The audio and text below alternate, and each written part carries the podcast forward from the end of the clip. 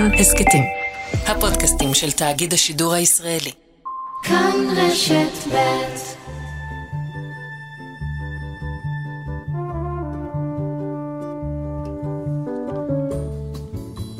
בוקר טוב, שבת שלום לכם המאזינות והמאזינים. תודה רבה שהצטרפתם אלינו לשעה השנייה של תוכניתנו, והפעם שנה בשעה, 1909. כתמיד, תודה גדולה למפיקה ועורכת המשנה מאיה טלמון עזרזר, על הביצוע הטכני ליטל אטיאס, יאיר ניומן ואיליה צ'רנשוב, ו-1909, השנה שבה קמה שכונה ליד יפו, אחוזת בית שמה. שני בנאים פה אנו, מקהירו הגענו, תנו רק פיתה ובצל כזית. ונבנה לכם אחוזת בית. כאן לבנים הנחנו, שני גרוש מצרי הרווחנו, ובטרם יום יאיר תתעורר תמצא כאן עיר, משה את עתיד תפגושה, שמע אושה אושה, נבנה את תל אביב. שמי ירוסלבסקי חסיה אני תלמידת גימנזיה, בבקרים אני תמיד לומדת, קצת חשבון וקצת שירי מלדת. אך את יורד הערב, אהבתי בוערת, עם ילובסקי הפועט, בחולות שמה פלרטט, ביאליק רק שירים תקרא לי, כתונת אל תקרא לי, אתה בתל אביב. אם קרדך וחרב, אנו יוצאים כל ערב, פוחדים הגנבים מיפו, אף מקרה של שוט עוד לא היה פה. כי השומר אמיץ הוא, לערבים מרביצו, אם רואהו כאן גנב, הוא צורח אחריו, יאללה, רוב מינו נטלה, שתמות אינשאללה, רק לא בתל אביב.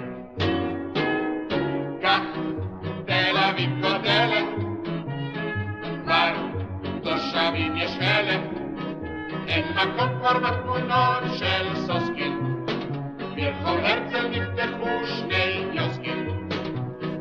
אך איזה גן חיות בו, כבר אי אפשר לחיות בו. אומניבוס של מעביר מקלקל את האוויר. משה, אל נא אל תחשוש, אל אף כאב הראש, נבנה את תל אביב, נבנה את תל אביב. יוסי חזקיונה המופלאים מתוך ההצגה תל אביב הקטנה, שלום לאילן שחורי. בוקר טוב, טוב שהשמעת את כל השיר.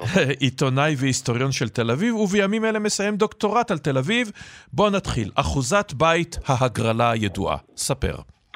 אז אה, ערב שביעי של פסח, בכ' בניסן תרס"ט, 11 באפריל 1909, ככה אחר הצהריים המוקדמות, מגיע מי שייסד את תל אביב, זה לא מאיר דיזנגוף, זה עקיבא אריה וייס, יחד עם נציגים של כ-60 משפחות לאמצע החולות, לימים זה שדרות רוטשילד, ולפני כן הולך לשפת הים, אוסף דפים בכמה צבעים, בשני צבעים, מוצא איזה ילד קטן של אחד מאנשי הקבוצה המייסדת, ועורך את ההגרלה המפורסמת, שהפכה להגרלה מיתולוגית, העיר שהוקמה בהגרלה.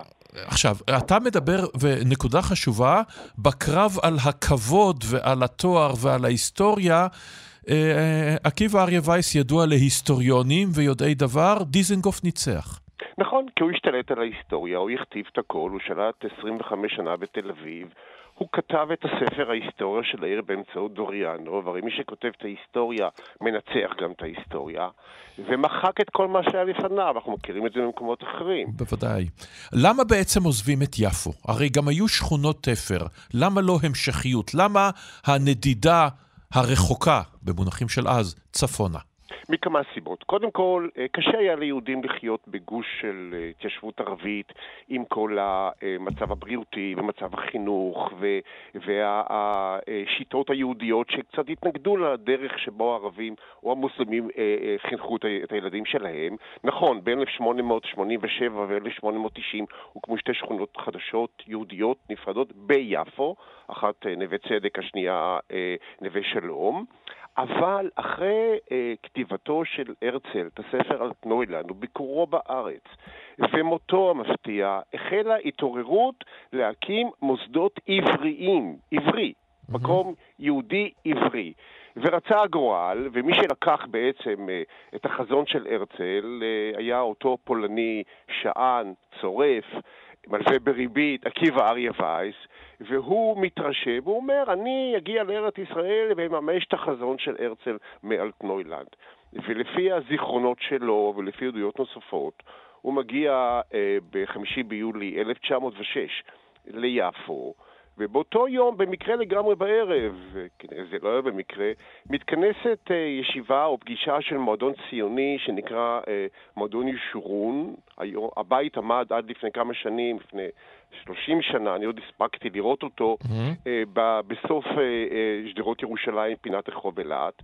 ושם הם מקטרים כמה קשה להיות, לחיות ביפו, כמה קשה ליהודים, כמה לא נוח, ועקיבא וייס שרק הגיע באותו יום אמר, אה, תפסיקו לקטר, תפסיקו לדבר דברים, בואו נלך בעקבות הרצל, בואו נעשה מעשה. הם מאוד מתרשמים ממה שהוא אומר, ואתה יודע, כמו שאומרים, אתה מציע, תיקח את זה בידיים שלך. וזה מה שקרה. ו... הוא לקח את זה בידיים שלו, ובכל הידיים שלו. וכבר שבוע לאחר מכן הוא הלך והפיץ ביפו מה שנקרא פרוספקט. Uh-huh. ואתה לא תאמין, אורן, מה הוא כתב בפרוספקט הזה? ביולי 1906. הוא אומר למשל, עלינו לרכוש בהקדם שטח אדמה הגון, שעליו נבנה את הבתים עבורנו, מקומות צריך להיות בקרבת יפו, ויהווה את העיר העברית הראשונה, בה יגורו עברי במאה אחוזים, בה ידברו עברית, בה ישמרו בדר... על הטהרה והנקרון, ולא נלך בדרכי הגרועים, ומשפט שלי קשה להאמין איך האיש הזה כתב את זה אז. 1906, הוא כמו שהעיר צריך היום... לומר, כשאנחנו מסתכלים היום על שלטי הפרסום והסגנון, אי אפשר לומר בדיוק שזו בהחלט העיר העברית. עברית, אבל זו גם עיר אבל... קוסמופוליטית וגלובלית נכון, ומצליחה. הוא אומר, ב-1906, כמו שהעיר ניו יורק, היא מסמנת השער הראשי לכניסה לאמריקה, כן, עלינו להפוך את עירנו להיות בין הזמנים להיות ישראלית. החזון שלו היה ענק. והוא הצליח בו, בסופו של דבר. תודה רבה לך על הדברים האלה, אילן שחורי. ב-1909 פאול ארליך הגרמני, לזוכרים את הספר הנפלא ציידי החיידקים, מפתח תרכובת לטיפול באגבת. לואי בלריו הצרפתי הוא הראשון החוצה בטיסה את תעלת למאנש. גורדון סלפרידג' פותח את סלפרידג'ס, חנות הכלבו הראשונה בבריטניה, ועדיין בלונדון המספרות ממציאות אופנה חדשה, סלסול תמידי, הפרמננט בא לעולם. ובקצה העולם, קצין צי אמריקני לא צעיר, רוברט פירי שמו, מגיע לקוטב הצפוני.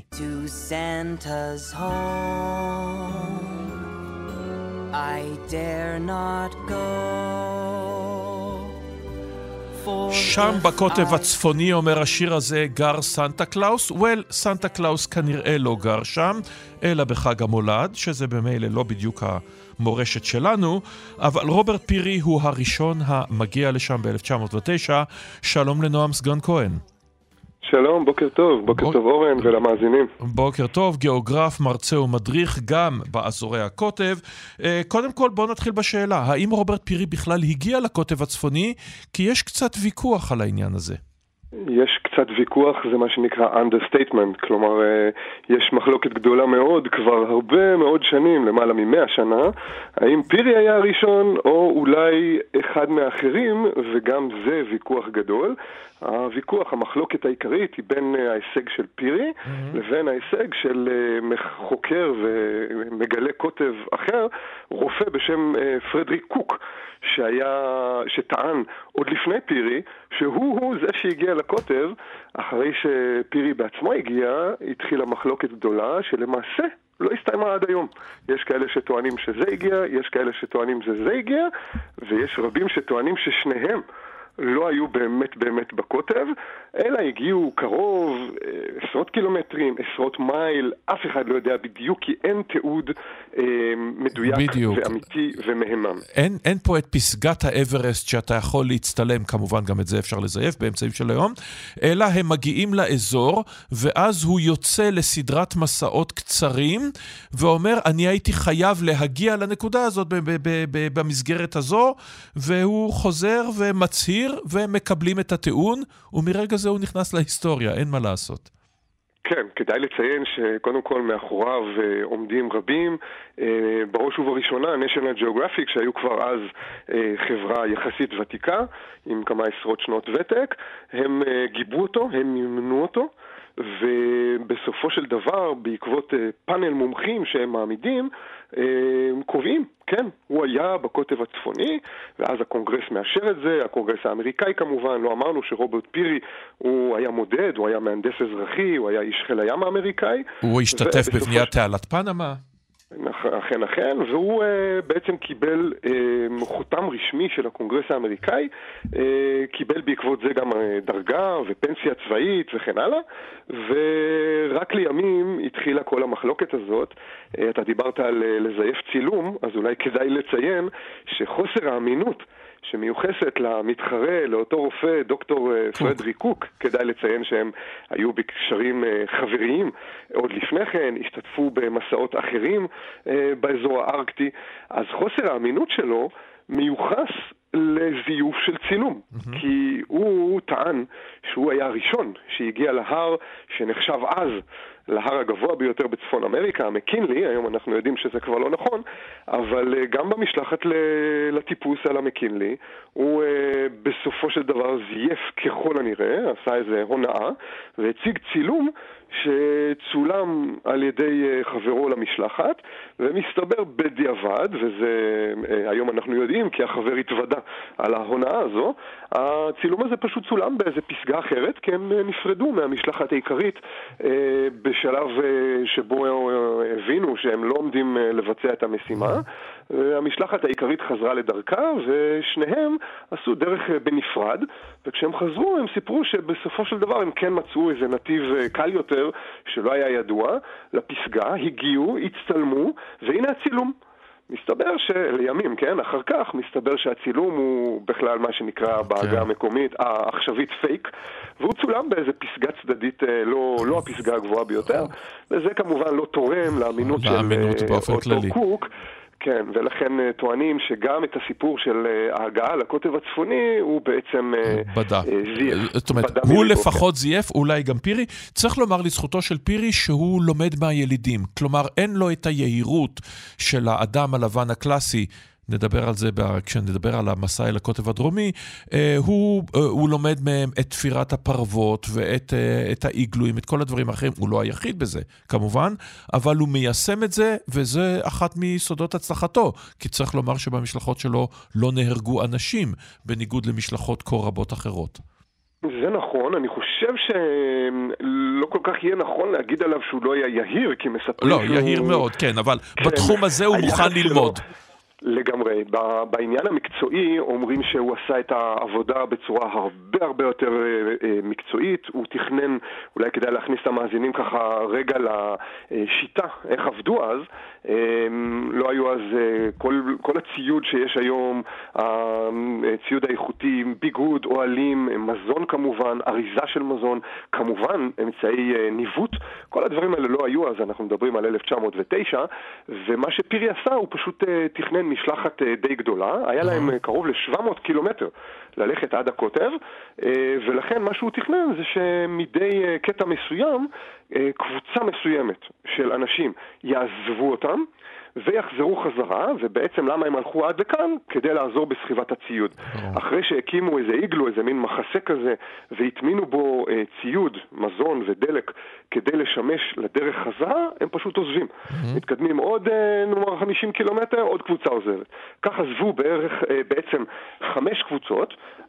הגיעו למרחק של בערך 200-215 קילומטר מהקוטב, okay. אוקיי. משם רק פירי השותף שלו, שמיד נתייחס אליו, הנסון, ועוד ארבעה אה, מקומיים, בני האינואיט, אה, שגם אה, אליהם התייחסת כרגע, ארבעה בלבד, בני אינואיט, פירי והנסון. כלומר, שישה אנשים ממשיכים לצעוד 215 קילומטרים, הם התקדמו בקצב אה, מהיר של כמה עשרות קילומטרים ביום, וההצלחה הגדולה של פירי מיוחסת לעובדה שאחרי שהגיעו לקוטב הצפוני, הדרך חזרה הייתה מרוצפת בחמישה אה, מחסות או איגלויים כאלה, שבהם הוטמן אה, ציוד מספק, גם מזון וגם דלק, וכמובן זה מה שאפשר להם אה, גם לחזור בחזרה, כי כדאי לציין שבעידן הזה הרבה מאוד משלחות ניסו להגיע לקוטב הצפוני, גם לקוטב הדרומי שעליו נדבר בהמשך, ולא הצליחו, או, או במילים אחרות, לא חזרו. כן, כן, כאשר הם לא התכוננו... הנושא הזה של ה... הגעה והטמנת אה, אה, אה, מחסנים אה, עם מזון בעיקר, וגם דלק, דברים אחרים, אה, זה יהיה דבר קריטי, ההכנה הזאת מראש, אגב, גם בטיפוס להימאליה. ודיברנו על הנסון, שהוא המשרת האישי שלו, הוא פוגש אותו בחנות, אה, אדם שחור, שהיה קריטי בהכנת ובניהול כל, ה, אה, כל המשלחות האלה של פירי. כן, כדאי לציין שהוא היה אכן אפרו-אמריקאי, נולד במרילנד, וההיכרות ביניהם הייתה מקרית. הם אה, נפגשו במהלך איזשהו מסע קניות או הכנות mm-hmm. שפירי עשה לקראת משלחת הקוטב. הוא פגש אותו בכלל בחנות, הוא mm-hmm. עבד כזבן בחנות שמכרה טקסטיל, אני חושב בעיקר כובעים, ופירי מאוד מאוד התרשם מהידיעות שלו, מה, מהדמות שלו, כי מסתבר שהוא מאוד התעניין בתחום, הוא גם יצא לו להיות כמה שנים בים וכן הלאה, ובסופו של דבר הם יצאו ביחד, קודם כל למשלחת בגרינלנד, כן. באזור הארקטי, זה שנים רבות לפני כן, ב-1886. הם באמת למדו שניהם הרבה מאוד מבני האינואיט, ובסופו של דבר הנסון יוצא איתו אה, למסעות אה, אל הקוטב, וללא ספק הוא, הוא דמות מאוד מאוד מאוד אה, משמעותית כן. במסע הזה. אולי כדאי אה, ככה למאזינים שלא היו באזור הארקטי או באזור האנט-ארקטי, אה, לספר שהמסעות אל הקוטב היו כן. לקיחת היכולת האנושית לקצה קצה קצה גבול הסיבולת. אה, באמת משהו מאוד מאוד מאוד אה, קיצוני, ולכן, כמו שאמרתי קודם, אה, רבים יצאו ולא חזרו. מדובר במשלחות קטנות יחסית, כמה עשרות אנשים. במקרה שלנו, ב-1909, סיפרנו שזה התחיל עם כמה עשרות אנשים, עם 19 מזחלות שנגררו על ידי כלבי מזחלת. לצורך העניין, היו כ-130 כלבים, וממש באותם ימים שהגרלת הצדפות המפורסמת שעליה דיברתם. עכשיו, כן. הם מגיעים לקוטב. אפריל 1909, פעם ראשונה שאדם דורך בקוטב הצפוני, והאמת, אם זה היה 60 קילומטר הצידה, עדיין מגיע להם לשניהם. עדיין ההישג הוא הישג אנושי בלתי אה, נתפס. גדול מאוד בהחלט. תודה רבה לך על הדברים האלה, אה, נועם סגן כהן. בשמחה, תודה רבה ולהתראות לכולם. להתראות לכולם, וכעת אנחנו עוברים לאיכות הסביבה אה, ונדבר על הפלסטיק. אז ראשית, שיר. This is an open letter from you and me together. Tomorrow's in our hands now.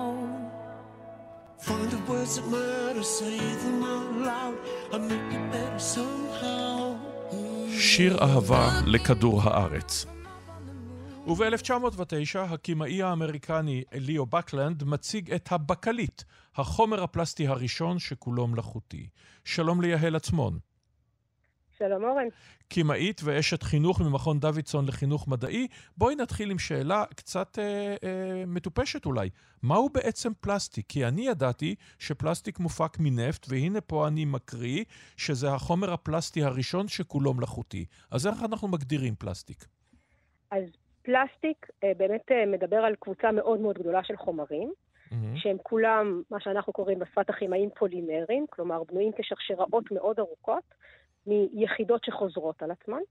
ולפני הפלסטיק הסינתטי, לפני הבקלית, היו פלסטיקים שבאמת אה, ייצרו אותם מפולימרים טבעיים שעברו שינויים כימיים, חצי, מה שאנחנו קוראים חצי סינתטיים, אה, אבל בקליט הוא הפלסטיק הראשון שבו ניגשו בעצם למעבדה, ערבבו שני חומרים שכל אחד מהם הוא יחידה יחסית קטנה, ובצורה הזאת יצרו שרשראות ארוכות. ומשם נפתח כל תקופת הפולימרים, שהיא התקופה שבה אנחנו חיים עתה, תקופת הפלסטיק. כן, אפשר להגדיר את התקופה שאנחנו חיים בכמה הגדרות, אבל תקופת הפלסטיק זה גם אחת מהן. עכשיו, מה היתרון הגדול של הפלסטיק? מדוע הוא אופף את חיינו עד כדי כך בכל מקום שאנחנו נמצאים בו? יש לו אה, הרבה מאוד יתרונות. קודם כל, המחיר. אנחנו מדברים על חומר שמאוד מאוד זול להפיק אותו. אה, בעצם הפלסטיק אה, החצי סינתטי שהופק לפני הבקליט, הצלוליד, אה, החליף אה, חומרים טבעיים כמו שנהב, אה, גם, ה, גם הבקליט החליפה בעצם הייתה הסיבה שהתחילו לחפש אותה מחסור בכל מיני חומרים טבעיים. ופה אנחנו מדברים על קבוצה שלמה של חומרים שמאוד מאוד זול לייצר אותם, mm-hmm. לכן אפשר לייצר אותם בכמויות מאוד גדולות, ויש להם מגוון שלם של תכונות. אנחנו יודעים לשלוט היום בפלסטיק בצורה כזו שאנחנו יודעים לייצר פלסטיק אה, חסר צבע, בעל צבע, אטום, צלול, אה, עמיד בטמפרטורות גבוהות יחסית, שקל מאוד לייצר, לשנות את הצורה שלו, שאפשר לשנות את הצורה שלו בחום, שאפשר לשנות את הצורה שלו בשיטה כימית, שאפשר להגן עליו מהשמש. אז יש לו מגוון מאוד מאוד רחב של תכונות בהתאם לצורך שאנחנו רוצים לעשות בו שימוש. אה, ולכן הוא באמת החליף הרבה מאוד חומרים אחרים שהם או יקרים או לא גמישים בתכונות שלהם כמו שהפלסטיק. זאת אומרת, את אומרת בעצם זה שהוא רב-תכליתי כמו איזה אחד מגיבורי העל המשנה את צורתו כל הזמן, בגלל זה הוא יכול להיות מאוד מאוד יעיל בהחלפת ממתכות, כולל נדירות מצד אחד, ועד דברים שהזכרת את השנהב, שכמובן אף אחד מאיתנו לא רוצה בהכחדת ה... אה, הפילים, הקרנפים וכל האחרים אה, מצד שני. בגלל זה הוא משמש בכל, בכל דבר כמעט שאנחנו נוגעים בו? נכון. יש לו תכונות, למשל, תכונת הולכת החשמל, שהוא לא... שאין לפלסטיק, הוא מבודד מאוד מאוד טוב, אז הוא לא יכול להחליף את כל החומרים, ברור. לכן אנחנו עדיין משתמשים במתכות להולכת חשמל. כמובן, יש בזה מאוד... גם יתרון שהוא מבודד טוב. נכון, אה, וזה בהחלט אחד השימושים הראשונים שעשו בקליט, היה באמת כחומר בידוד.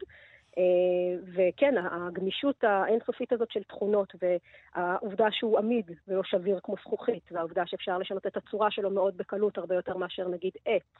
אז באמת אפשרה אה, להחליף אה, הרבה מאוד חומרים טבעיים ששימשו עד עכשיו, אה, כולל דברים שאנחנו היום מסתכלים עליהם ונראה לנו מאוד הגיוני, שאנחנו לובשים בגדים שעשויים מפלסטיק. Mm-hmm. Okay? רוב כל הבדים הסינתטיים הם בעצם פל... מגיעים מתוך משפחת הפלסטיקים. בעצם החליפו תחום שלם של אורות חומרי טבע כמו כותנה. אה, אז כן, כל השוני הזה באמת אה, מאפשר והפך את הפלסטיק כל כך מרכזי. כמה פלסטיק מיוצר היום בעולם וממה? האם באופן מלאכותי או שזה מופק מנפט או מדברים אחרים? אז גם כשאנחנו מדברים על הפקה מנפט, אנחנו בעצם מדברים על זה שאנחנו לוקחים דברים, בעצם כשאנחנו מוציאים נפט מהאדמה, אנחנו מקבלים תערובת של הרבה מאוד דברים, אנחנו צריכים להתחיל להפריד אותה. וחלק מהדברים שאין לנו מה לעשות איתם יכולים לשמש בעצם כחומר מוצא אה, לפלסטיק. Mm-hmm. אה, אז הם עדיין, הם בעצמם לא פלסטיק, אבל אנחנו ניקח אותם למעבדה, אנחנו נשתמש בהם, אז גם הפנול למשל, שהוא אחד החומרים שנמצא בבסיס של בקליט, גם אותו אנחנו יכולים לאסוף היום בתוך, מתוך שאריות של נפט ובעצם להשתמש בו. אז הנפט הוא בהחלט אחד מהמקורות לחומרי המוצא, אבל גם חומרים טבעיים, אנחנו יודעים היום לעשות פלסטיק מתירס, אנחנו יודעים היום לעשות פלסטיק באמת מהרבה מאוד, בעצם לצאת מהרבה מאוד חומרים. אחת המחשבות בעצם על איך אפשר לייצר אה, פלסטיק שמתכלה יחסית בקלות בסביבה, היא כך שחומרי, בעצם החומרי היסוד של הפלסטיק יהיו מהסביבה. העלית את הנושא הזה של המחזור, שזה נושא קריטי. אנחנו עכשיו קוראים על הסכנות, אנחנו רואים את האיים של, של אה, עשרות או מאות קילומטרים מרובעים בכל אוקיינוס של פלסטיק. אנחנו שומעים על מיקרו-פלסטיק שחודר אל תוך אה, המערכות שלנו, של בני אדם, של כל האנושות. ממה זה בעצם נובע? מדוע אי אפשר למחזר פלסטיק? אז כיוון שאנחנו מדברים על חומר סינתטי, אה, לא התפתחו באבולוציה מערכות ביולוגיות שיודעות לפרק אותו. אוקיי? בניגוד לחומרים טבעיים שהתפתחו יחד עם החומרים שיודעים לפרק אותם ולהחזיר אותם לחומרי המוצא, בעצם מערכות של חיידקים, מערכות של פטריות שיודעים לקחת את החומרים האלה ולפרק אותם ולהחזיר אותם כך שאפשר יהיה להשתמש בצורה מעגלית בטבע. פלסטיק כחומר סינתטי עדיין אין לו אה, מערכות, אם כי התגלו אה, חיידקים או חולי פלסטיק באיזה מזבלה ביפן. אה, ומנסים ככה לפתח אותם לטובת זה שהם ידעו לפרק יותר ויותר פלסטיקים. אה, ובאמת התוצר של העובדה שאין מערכת שיודעת לפרק אותם זה שהפלסטיק הולך ומצטבר אה, ואנחנו לא יודעים כל כך מה לעשות איתו, ולכן הוא בסוף, חלקו גם הפלסטיק שמתפורר, ואנחנו כבר לא רואים אותו בעין, הופך לאותם חלקיקי מיקרו-פלסטיק, חלקיקים מאוד מאוד קטנים, חלקם מגיעים גם מתעשיות הקוסמטיקה שמשתמשת בחלקיקי פלסטיק מאוד קטנים בתוכה, oh. והם נספגים כמו שאמרת, לגופנו, וכמובן לגופם של בעלי חיים וצמחים נוספים, לא רק אצלנו, אפשר למצוא מיקרופלסטיק גם אצל הדגים בים ואצל כל שרשרת המזון משם והלאה. ומה עם אה, האפשרויות לפתח? הרי אה, נכון שזה נושא די חדש, כלומר כמה עשרות שנים, אבל עוסקים בכך, של, אני יודע מה, מחיידקים ועד אה, מולקולות שיעזרו בפירוק הפלסטיק למרכיבים הבסיסיים שלו? אז יש שתי תפיסות לתוך הנושא הזה. תפיסה אחת היא באמת לחפש מערכות שיש להן איזושהי יכולת בסיסית ראשונית מאוד לפרק פלסטיק מאותם חיידקים אה, שנמצאו במזבלה יפנית, ומשם לנסות לגרום להם לעבור אבולוציה יותר מהירה, כך שהם יוכלו לפרק פלסטיק בקצב גבוה, בקצב שבו אנחנו בעצם מייצרים וזורקים פלסטיק. אה, אז זו אפשרות אחת, של בעצם לחפש מערכות כאלה ולשפר אותן בכדי שהם יוכלו לעשות. האפשרות השנייה היא מראש לייצר פלסטיק שיש לו מערכות ביולוגיות קיימות, למשל פלסטיק מבוסס צמחים, וזה בעצם רוב הפלסטיק שאנחנו מכירים, פלסטיק מתכלה, כל הכלים החד פעמיים, או מרבית הכלים החד פעמיים מפלסטיק, שגם יודעים לעבור התכלות, הם כאלה שיש להם מערכות חיידקיות שיודעות לפרק אותם, כי הם מראש נבנו מחומרים ביולוגיים, ולכן אפשר למצוא בקלות יחסית מערכות שידעו לפרק אותם ולהחזיר אותם לטבע. ובאמת אחת המגמות היא לנסות לייצר אה, צמחים שגדלים מהר, שמהם בעצם נפיק את חומרי המוצא לפלסטיק, ואחרי שנגמור להשתמש בו, נחזיר אותם לטבע בכדי שהמערכות החיידקיות יוכלו לפרק אותם ובעצם אה, להוות דשן לצמחים חדשים שימשיכו את המעגל הזה. אה, אז זו חשיבה אה, באמת אה, שנעשית אה, אצל הרבה מאוד אה, חברות, כולל חברות ישראליות שמפתחות אה, פלסטיק שמתפרק מאוד בקלות. מתי את צופה, מקווה, שכל הפלסטיק יהיה פלסטיק הניתן לפירוק, כי זה יהיה באמת פריצת דרך שתשנה מהותית את, את נושא איכות הסביבה בעולם כולו.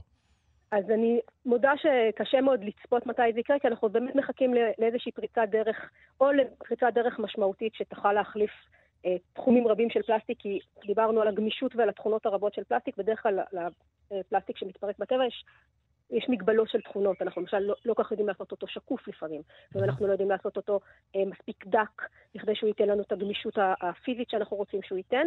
אז קודם כל אנחנו צריכים או איזושהי פריצת דרך שתאפשר לנו להחליף את רוב הפלסטיקים, או לחלופין הרבה פריצות קטנות, הרבה סוגים של פלסטיק, אה, ובסוף זה יושב הרבה על אה, לחץ צרכנים.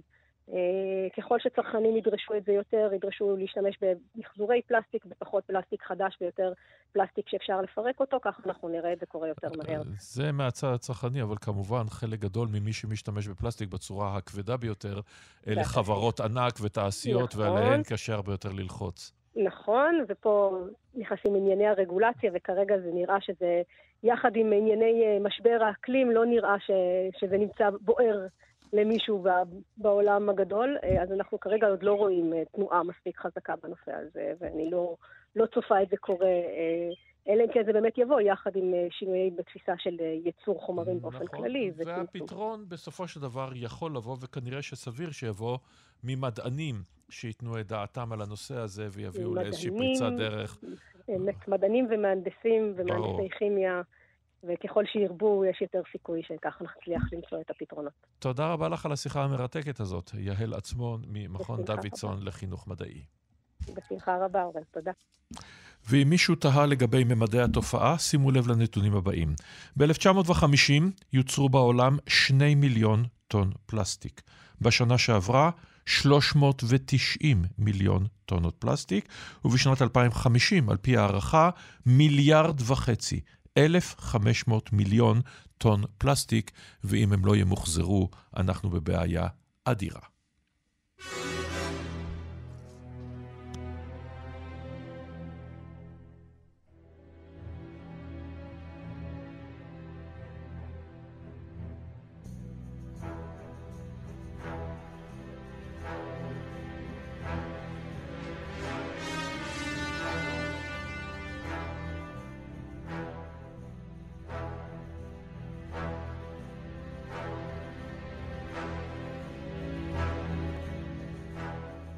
את המנגינה הזו אני מניח שלא ממש היה צריך להציג. כן, לא התבלבלתם. הספרים, הסרטים ונעימת הפתיחה הכה מוכרת על 007 יבואו עוד עשרות שנים אחר כך, אבל ב-1909 נוסד השירות החשאי, MI6, ושירות הביטחון, MI5, בהכללה מקבילים בהתאמה למוסד ולשירות הביטחון בישראל. שלום לפרופסור שלמה שפירא. שלום. ראש מכון אירופה באוניברסיטת בר אילן, יושב ראש האגודה הבינלאומית לחקר המודיעין, ונדגיש כבר עכשיו, השיחה הזו מוקלטת ביום חול. אם כן, ב-1909 רק הם נוסדים, לא שנים קודם לכן? הבריטים מתגאים בכך שיש להם את שירות המודיעין העתיק ביותר בעולם. וכאשר הם אומרים את זה, הם מתייחסים לכך שכבר במאה ה-16, במאה ה-17, בתקופת המלכה אליזבת הראשונה, בזמן ההתקפה של הארמדה הספרדית, היה להם שירות מודיעין. אך מה שהבריטים עשו במשך מאות שנים, כאשר הייתה סכנה צבאית או מלחמה, הקימו שירות מודיעין לכמה שנים בודדות, וכאשר הסכנה הזו חלפה, שלחו את האנשים הביתה. כך שלא היה באמת אה, המשכיות. מה שקרה ב-1909 הוא הצטברות של איומים מכמה כיוונים שהראו לבריטים עד כמה הם רגישים ו- וחסרים מבחינה מודיעינית. כן, וצריך לומר, צריך לומר, כמו שאתה הדגשת, היו גם אנשים שעסקו בכך קודם לכן. פרנסיס וולסינגהם מקים את השירות כדי להגן על חייה של אליזבת. כמובן המשחק הגדול במאה ה-19 בין בריטניה לרוסיה, אה, וכמובן אפילו האנשים שמגיעים לכאן לארץ ישראל, במסגרת האגודה לחקר ארץ ישראל, Palestine Exploration Fund, הם בסופו של דבר באיזשהו מקום הם אנשי ביון. אנשי ביון, אבל לא היה איזשהו לב ארגוני ברור. שקיבל, העריך ושמר את המידע. Mm-hmm. הזכרת את המשחק הגדול, אותו מאבק בין אה, בריטניה לבין רוסיה, על למעשה המדינות של מרכז אסיה מצפון להודו במאה ה-19. לא יאומן, ב-1879, כאשר הצבא הבריטי פולש לאפגניסטן, אין לו מפות היכן נמצאות הערים המרכזיות של אפגניסטן. הכוחות צריכים לחפש, לחפש. היום, כשאנחנו מסתכלים היום מה עומד לרשות הצבא, אה, אה, מיפוי של חלונות של בניינים, קשה לנו להאמין שחיפשו את קנדהר וחיפשו את ג'לאלבד אה, ממש בהרים של אפגניסטן. ומה... ובאיזשהו מקום... כן, הבריטים וכ... מבינים שצריך להקים לא רק מרגלים שהיו להם כל הזמן, אלא ארגון שישמור ויעבד את המידע לתמיד. למה הם נקראים... וזה שהגיע ב-1909. למה הם נקראים MI? מאיפה ראשי התיבות האלה? MI זה ראשי תיבות של Military Intelligence. ולמעשה שני הארגונים הבריטים הגדולים, MI5 ו-MI6, אה, קמו ב-1909 באותו חדר, כאשר אה, שיתוף פעולה נדיר של האדמירליות הבריטית, הצבא הבריטי ומשרד החוץ, שלרוב לא אומרים בוקר טוב אחד לשני, החליטו שצריך להקים ארגון מודיעין משותף, זה היה נקרא אז Secret Service Bureau, או משרד השירות החשאי, ושמו שם שני קצינים. קצין מבוגר יחסית לאותה תקופה, אה, אה, קברניט בצי בשם מנספילד קאמינג, וקצין צעיר מן הצבא, בן 36, ורנון קל. ורנון קל נבחר בגלל שהוא ידע גרמנית, והיה תזכר שהאיום הגדול מגיע מגרמניה. קאמינג נבחר בגלל שהיה איש העולם הגדול, איש שנסע הרבה, הכיר את העולם, הכיר אנשים, וגם שניהם, צריך לומר, היו מן החברה הגבוהה של אה, בריטניה, מקרב האצולה, דבר שלמעשה אפיין את שירות המודיעין הבריטי בחמישים שנה הראשונות לקיומו. ו... שני אנשים, סדר אחד, אה, ושכחתי, נתנו להם גם שרת כדי שיהיה מי שינקה ויסדר את התיק. בסופו של דבר, ג'נטלמנים, כמו שאמרת, והמיתוס אומר שמנספילד, בגלל שהוא מנספילד ומתחיל באות אם, יהיה הכינוי אם לימים. עכשיו, המיתולוגיה של השירות החשאי הבריטי, או השירותים האלה בעצם, היא מיתולוגיה עשירה מאוד, בין השאר, בגלל כל הסדרות, הספרים, הסרטים, עד כמה הם בעצם היו טובים, באמת, כארגוני ביון. צריך לומר עד כמה הם היו טובים מול אופי ורמת האיום שהייתה. צריך לזכור, 1909 בריטניה היא המעצמה העולמית. Mm-hmm. לא מעצמה עולמית, המעצמה העולמית. נאמר שעל הממלכה הבריטית באותה תקופה לא שקעה השמש. כלומר, הם שלטו גם בכל כל חלקי כדור הארץ, על רבע מהאנושות. האי הקטן הזה, בריטניה, כן. שלט למעשה רבע האנושות. באפריקה, באסיה, בצפון אמריקה וכן הלאה. האיומים היו גדולים, אבל uh, המטרות היו קטנות. כאשר הקימו את MI5 ואת MI6, המבט היה כלפי גרמניה. היה חשש מההתחמשות, בעיקר ההתחמשות בצי, בצי הגרמני. כן. הקייזר הגרמני בנה צי גדול שאיים על היכולת של בריטניה להיות בקשרים אה, ולספק את האספקה לאימפריה, והם אה, התחילו לחפש מרגלים גרמניים. אה, הוא באמת אחת ההצלחות הראשונות, שהייתה מאוד קטנה, של ורנון קל, שאחר כך נהיה MI5, השב"כ הבריטי, היא הייתה לתפוס רשת קטנה של מרגלים גרמניים שריגלו בתוך בריטניה על בנייה של ספינות מלחמה של הצי. ומתוך כך הם, שני החבר'ה האלה יכלו להראות הצלחה ראשונה, ואז לקבל יותר תקציבים, יותר אנשים, להתחיל לבנות תורה של עבודת אה, שירות מודיעין, אבל עדיין צריך לזכור, חמש שנים אחרי, ב-1914, כאשר פורצת מלחמת העולם הראשונה, בביון הבריטי עובדים 16 אנשים. כלומר, אנחנו לא מדברים על אה, שירות שיכל באמת, באמת את האינטרסים שלו. אבל אם אנחנו מסתכלים לאורך השנים, לא רק 1909, אלא נפליג בשנים. במלחמת העולם השנייה, צריך לומר, הצלחות אדירות. אה, אף מרגל גרמני לא פעל, בוודאי לא לזמן ארוך, בבריטניה, ו- ורבים מהם הוכפלו, אה, ואני, והם השתמשו ברשתות שחלקם רשתות מקומיות, היו להם הרבה מאוד אבדות, כן, האנשים והגברים שנצלחו והוצנחו לאירופה, אבל אם אתה מנסה להכליל ממבט של מאה שנים כמעט אחר כך, אה, גם לאורך השנים, גם במלחמת העולם השנייה וגם במלחמה הקרה. עד כמה הם היו טובים ויעילים. חלק מזה זה גם שיתוף פעולה עם בנות ברית ובדברים אחרים, ועד כמה מדובר במיתוס, כי קראנו יותר מדי את, uh, על ג'ורג' סמיילי ועל ג'יימס בונד. אני חושב שהאמת מאחורי כל הסיפורים היא גם וגם. כלומר, הם בהחלט היו טובים במה שהם עושים, וגם היום נחשבים כדוגמה לשירותים אחרים. אבל uh, הרבה פעמים הם נפלו קורבן לאותן בעיות שבריטניה סובלת ממנה באופן כללי, וזה זלזול ביריב, תחושת עליונות, uh, שאפילו התבטאה בברקסיט האחרון עכשיו, והרצון של בריטניה להיות לבד, כי היא, היא יותר טובה.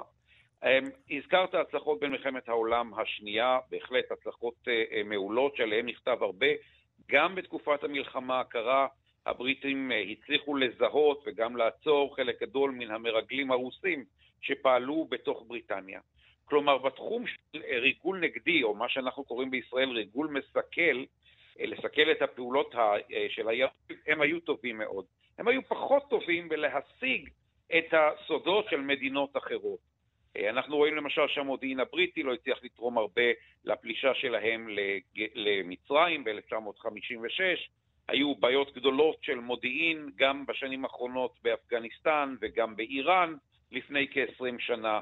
אה, כך שהמודיעין לא, לא לגמרי סיפק את הצרכים ברמה האסטרטגית, אבל ברמה הטקטית אין ספק שהיו הרבה הרבה הצלחות. ואם אנחנו מסתכלים על הכישלונות הנוראים של MI5, האמת, MI6 המפורסם שבהם לא יעזור, חמישיית קיימברידג' ואחרים, כלומר, אנשים שגויסו לשירות הביון, וגם ג'ורג' בלייק ואחרים, למרות נורות אזהרה איומות ונוראות, ולא נתפסו במשך שנים רבות. זאת אומרת, כישלונות של שני השירותים.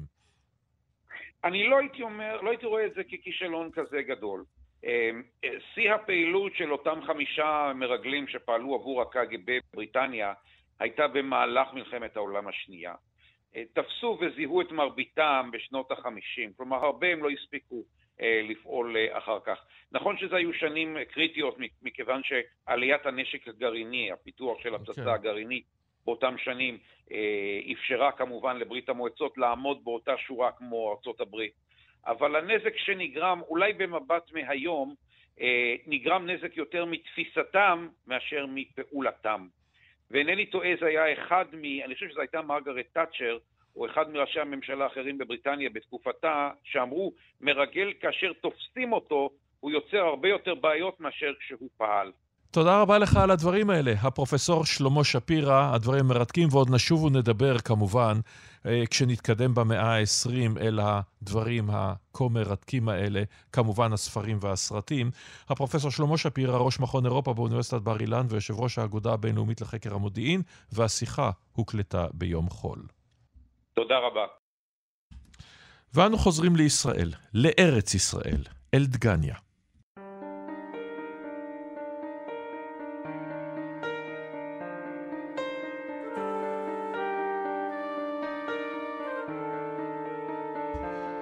דגניה שלי, איתן פרץ, מוני אמריליו, כרמל אקמן. מתערבל עם רוחות על המים, וכנרת כחולה בשלווה כוכבים בשמיים, ובינות לעצים עוד תבער להבה, הנושאת מאום ג'וני גווניה, והם יד חלוצים עטורי גאווה. מרעיפה אהבה על בניה. בוקר טוב, הדוקטור מוטי זעירה. טוב. היסטוריון, חוקר הזמר העברי, מחבר ביוגרפיות על נעמי שמר, חיים חפר, תרצה אתר ועוד. ב-1909 נוסד בכפר תבור, במסחה המיתולוגית ארגון השומר, ונוסדת, במקביל, אם הקבוצות והקיבוצים, דגניה. שנה אחר כך יימסרו אדמות דגניה לחברי הקומונה החדרתית, המקימים בה יישוב קבע. אז בואו נדבר רגע על דגניה, כי יש פה עניין של אידיאולוגיה. היא הייתה אמורה להיות איזשהו מבנה על של התנועה הקיבוצית. לא הייתי אומר מבנה על, אלא מה שאפשר להגיד על דגניה, קודם כל היא הייתה מז'אנר מאוד מסוים של אה, קיבוץ, כלומר הם היו מה שלימים יקראו קבוצה אינטימית, קבוצה קטנה, זאת אומרת כשגדניה, ראשון הקיבוצים, אה, עולה, אז היא נקראת קבוצה, והיא באמת מתכוונת לגודל כזה, מה שאחרי זה יבחין בין תנועות קיבוציות שלמות ש- שהתפתחו בסוף שנות ה-20, גם בין היתר לפי גודל, ה- לפי גודל הקבוצה.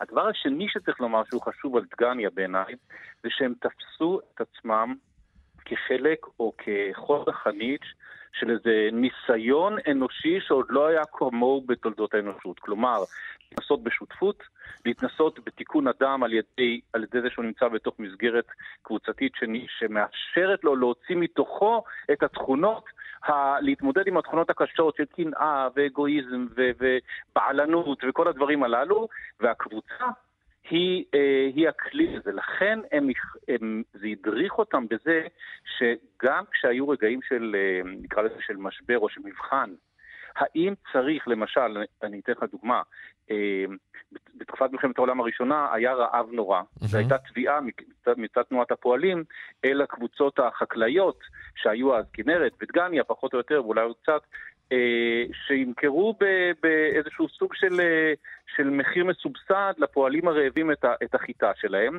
כנרת, שהייתה קיבוץ מפולש, שנכנסו ובאו והיו בו עשרות אנשים, אה, הסכימה מיד בתוך איזו סולידריות, ודגניה, מתוך אותה סולידריות, אמרה לא, אנחנו פה אה, עושים ניסוי אנושי, הם היו בסך הכל 12-20 איש, בין 12 ל-20 איש בתקופה הזאת. אנחנו פה בחזית הזאת של ההתמודדות, ואנחנו צריכים את המעט משאבים שישנם כדי לניסוי הזה להתקיים, אחרת המין האנושי, לא פחות מזה, יפסיד. אז מי האנשים האלה שמגיעים לשם? מי הם אותם אידיאליסטים בלתי נתפסים שבאים אל החום הנוראי הזה של עמק הירדן? מי הם? קודם, זו שאלה מצוינת, בואו נאפיין אותם באמת. הם, קודם כל הם בקטגוריה של אנשי העלייה השנייה. כשאומרים העלייה השנייה במובן הזה, זה אותם ציונים, חילונים, סוציאליסטים, זה לא מאפיין את כל מי שעלה באותה תקופה לארץ, אבל כשאומרים עלייה השנייה, או עלייה השנייה העובדת, מתכוונים לדבר הזה, והם, אה, אחד המאפיינים החשובים שצריך להגיד לגביהם זה שהם צעירים. Mm-hmm. זאת אומרת, הם בגיל שבין 18 ל-20, כשגורדון מסתפח לקבוצת גניה, והוא בן, אני יודע מה, 52, הוא זוכה לתיאורים הישיש, הקשיש, הזקן, כי הוא היה בגיל של ההורים שלהם. אה, הם חדורים, כמו כל, כמו רבים מחבריהם בעלייה השנייה, הם חדורים בתחושה שהם באמת עושים כאן מהלך שמציל את העם היהודי מידי עצמו, במהלך שמציע לאנושות אופציה אחרת איך לחיות, כלומר, איך להיות אדם שמסוגל לשתף, שמסוגל לעבוד את האדמה, שחי מהרגע הראשון בעברית ולא בשפות אחרות. היה להם, אה, כמו שעמוס עוז אמר בזמנו, הוא אמר, איך הוא יודעים על החבר'ה מהעלייה השנייה, על החלוצים האלה, מי הם ומה המאפיין שלהם? הוא אמר, נקשיב למה הם שרו. אז הם שרו, פה בארץ חמדת הטבות תתגשמנה כל התקוות. ואז הוא שואל, למה כל התקוות? למה לא 2.5% מהתקוות או שני שליש? למה הקול הזה, הקול הוא לא כלום? כאן ועכשיו, שחור לבן. אפשר לבוא ש... ולומר שזה טיפה בא מ- מרוסיה, מרוסיה שבאותה עת מהפכנית, ויש בה הרבה מאוד תנועות מהפכניות גדולות מהחיים, שחלק מהן אגב סוציאליסטיות, שאוהבות מטולסטוי וכולי וכולי, נכון. שהכל זה איזשהו אה, אה, מאוד דרמטי ומאוד כן. מאוד קיצוני. לגמרי. תראה, זה בעצם, זה יפה, זה טוב שאתה מרחיב את היריעה ככה, עושה זום, זום אאוט, כי בעצם בסוף המאה ה-19, ראשית המאה ה-20, זה זמנן של האידיאולוגיות הגדולות, שבאות יד ביד עם קריסה של הדת הממוסדת וכל מה שהיה סביבה, זאת אומרת האידיאולוגיה עבור רבים מהם, ובמיוחד עבור אנשי העלייה השנייה, הייתה סוג של uh, תחליף לדת שהם נטשו, כי הם מרדו בה, ואפילו במקרים רבים למהלך הקהילתי והמשפחתי שהם עזבו באקט העלייה הדרמטי לארץ, ועל כן האידיאולוגיה שימשה עבורם איזה סוג של, אה, גם של בית, גם של אה, מסגרת רעיונית שמארגנת את העולם, וגם של מענה למצוקות הכי בסיסיות של מי החברים שלי ואיך אני נתמך ברגעי קושי. ולימים בדגניה יהיה גם uh, שבר שמזוהה עם דמותו של אדם שהיום הוא מוכר באמת ליודעי חן, ואתה בהחלט ראש וראשון להם. שלמה משיח, המעבר לעין חרוד, זה יהיה אה, נקודת מפנה בתנועה הקיבוצית כולה בעצם. זה קדם לזה עוד משהו. בעצם, תראה, בדגניה, אה, שתפסה את עצמה כניסוי הזה של בחיי שותפות, אחרי עשר שנים של חיים ביחד, הם עלו על הקרקע ב-1910, בערך בסוף מלחמת העולם הראשונה, 1919, יש משבר נוראי בדגן, בתוך הגרעין הקשה של דגניה, שהוא נופל בדיוק על הדברים הכי עמוקים. למשל, האם התא היסודי של החיים זה משפחה, כלומר אבא, אמא, ילדים, ומה שנגזר מזה, והשותפות באה על רקע, בסיס המשפחתי, או, כפי גרסו ראשוני דגניה, התא היסודי, המהפכני, זה שיבטיח את העתיד של העם היהודי ושל המין האנושי כולו, הוא הקבוצה. ועל כן אתה מתחבר כאינדיבידואל אל תוך הקבוצה, והנושא של משפחה וילדים וזוגיות בא אה, בדרגה שנייה. עכשיו, והאינדיבידואל עצמו זה... נמחק. אה, כן, כמעט. כן ולא, הייתי אומר שזה נכון במידה רבה, אבל זה גם היום ממרחק הזמן, אנחנו אומרים את זה בנחרצות יתר, שהיא בעיניי okay. אוקיי. בעיני תוצאה של זמננו. צריך להסתכל עליהם בזמנם ולראות, זה נכון, אני לא רוצה לטשטש את זה, אבל זה היה מתוך איזה, מתוך איזה התלהבות של להתמסר לתוך הדבר הזה. לא כפו עליהם, אלא הם לקחו את זה על עצמם באיזה אופן מעורר אה, השתאות. אז המשבר הזה של 1919 היה בדיוק בנקודה הזאת שקבוצה מהגרעין הקשה של דגניה, ביניהם שמואל ודבורה דיין, ההורים של משה דיין ועוד כמה, הם מחליטים, מגיעים להכרה שהתא היסודי צריך להיות המשפחה, ואם הקבוצה עומדת באיזה סוג של אה, ביקורת על, ה, על המשפחה ודורשת חינוך משותף וכל הדברים המאפיינים האחרים, אז אז אי אפשר יהיה להמשיך לחיות ביחד, ובקרע נורא, עם כאב לב גדול, עם בכי שמלווה את המשפחות האלה שעוזבות את גניה והולכות לרכבת, לתחנת הרכבת בצמח כדי לנסוע, ובעצם להקים את מושב העובדים הראשון, את נהלל. Mm-hmm. אה, כי זה, מושב העובדים זה פשוט קיבוץ עם כל הערכים הרגילים שלו, חוץ מהנקודה הזו, סליחה, הזאת היסודית של התא המשפחתי, ולכן אנחנו רואים במושב את הבית ואת ה... זאת אומרת, יש, יש אה, צריכה משותפת ויש אה, ייצור משותף ושיווק משותף וכל האחריות הדדית וסולידריות וכל זה, אבל יש בית, יש אבא אימא, יש מטבח, אין, אין, אין, אין, את ה, אין את המאפיינים של הקיבוץ. אחרי זה יבוא עוד משברון שהוא תוצאה של זה, והוא קשור לזה, וזה מה שהזכרת על חרוד, כי באותה מידה שמאיים על הגרעין הקשה של דגניה, על הרעיון הטהור של קבוצתיות, מאיים ה- היסוד הזה של המשפחה והזוגיות, אז באותה מידה יש גם ביקורת על דגניה, שאומרת, דגניה בצורת הקיבוץ הקטן, ה-20 איש, שזה נגזר מהאינטימיות שצריכה להיות לגבי אנשים שרוצים לשנות את עצמם בעזרת חבריהם. אה, יש ביקורת בדיוק על הנקודה הזאת, ואומרת צריך לה, לראות את הקבוצה או את הקיבוץ, כאן כאן באמת הקיבוץ כבר זה מונח שמתלבש על, ה, על המושג החדש, קיבוץ צריך להיות מכשיר לבניין אומה, הוא צריך להיות רחב דיו חברתית כדי לאפשר לאנשים שונים לחיות בתוכו.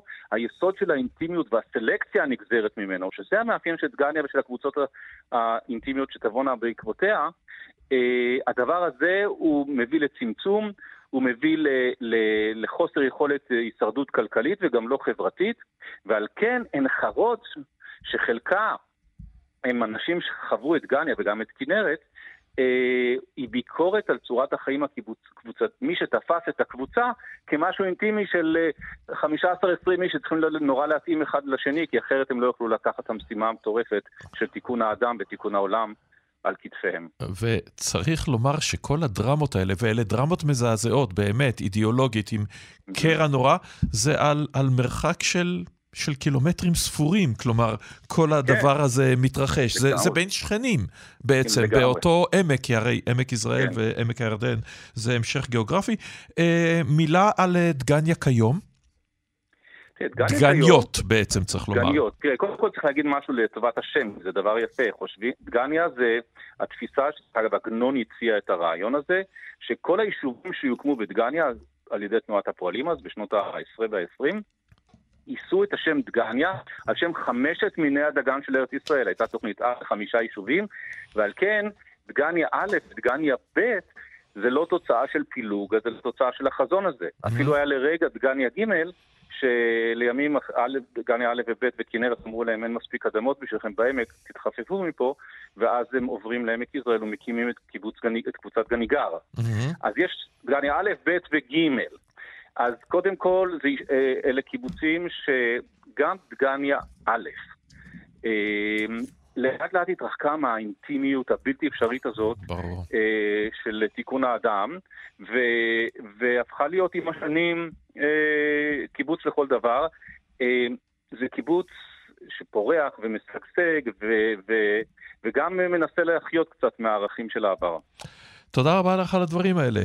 דוקטור mm. מוטי זעירה, מרתק כתמיד, ומכיוון שהתחלנו את השעה הזאת עם תל אביב עם אחוזת בית, אז גם נסיים אותה. הבה נלך לתל אביב, בצל ירוק.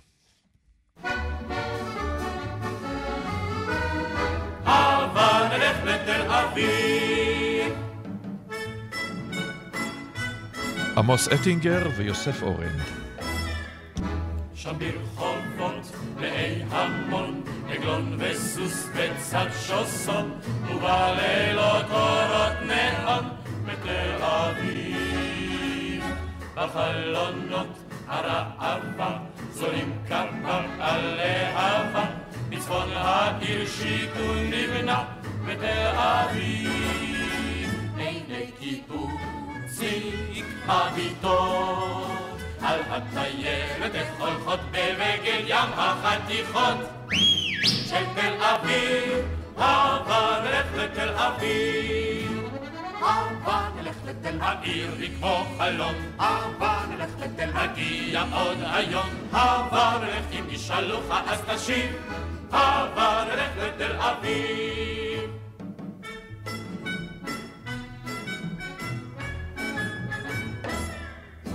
על כל טרסה או בלקון, דוברים בערב לקסיקון, סירות שטות על הירקון, או סולמיות.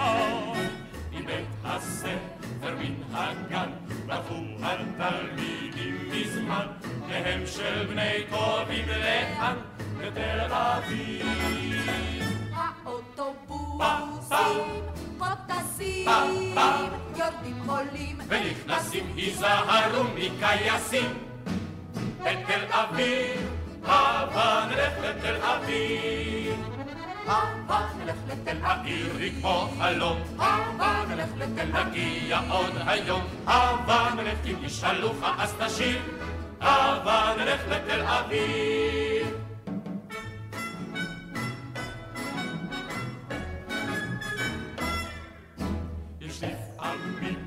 בבוא הסתיו, שוטר אומר שלום נלחם, לברכתו משיב גנב בתל אביב. הלבבות אשר בגן דרכה האהבה מזמן ומכבי האש מוכן בתל אביב ואת כולנו ישנים אז מחלקי העיתונים שוב מאירים את השנים לתל אביב, אהבה נלך לתל אביב. אהבה נלך לתל העיר לקבוע חלום. אהבה נלך לתל נגיע עוד היום. אהבה נלך אם תשאלו אז נשיב אהבה נלך לתל אביב. אהבה נלך לתל אביב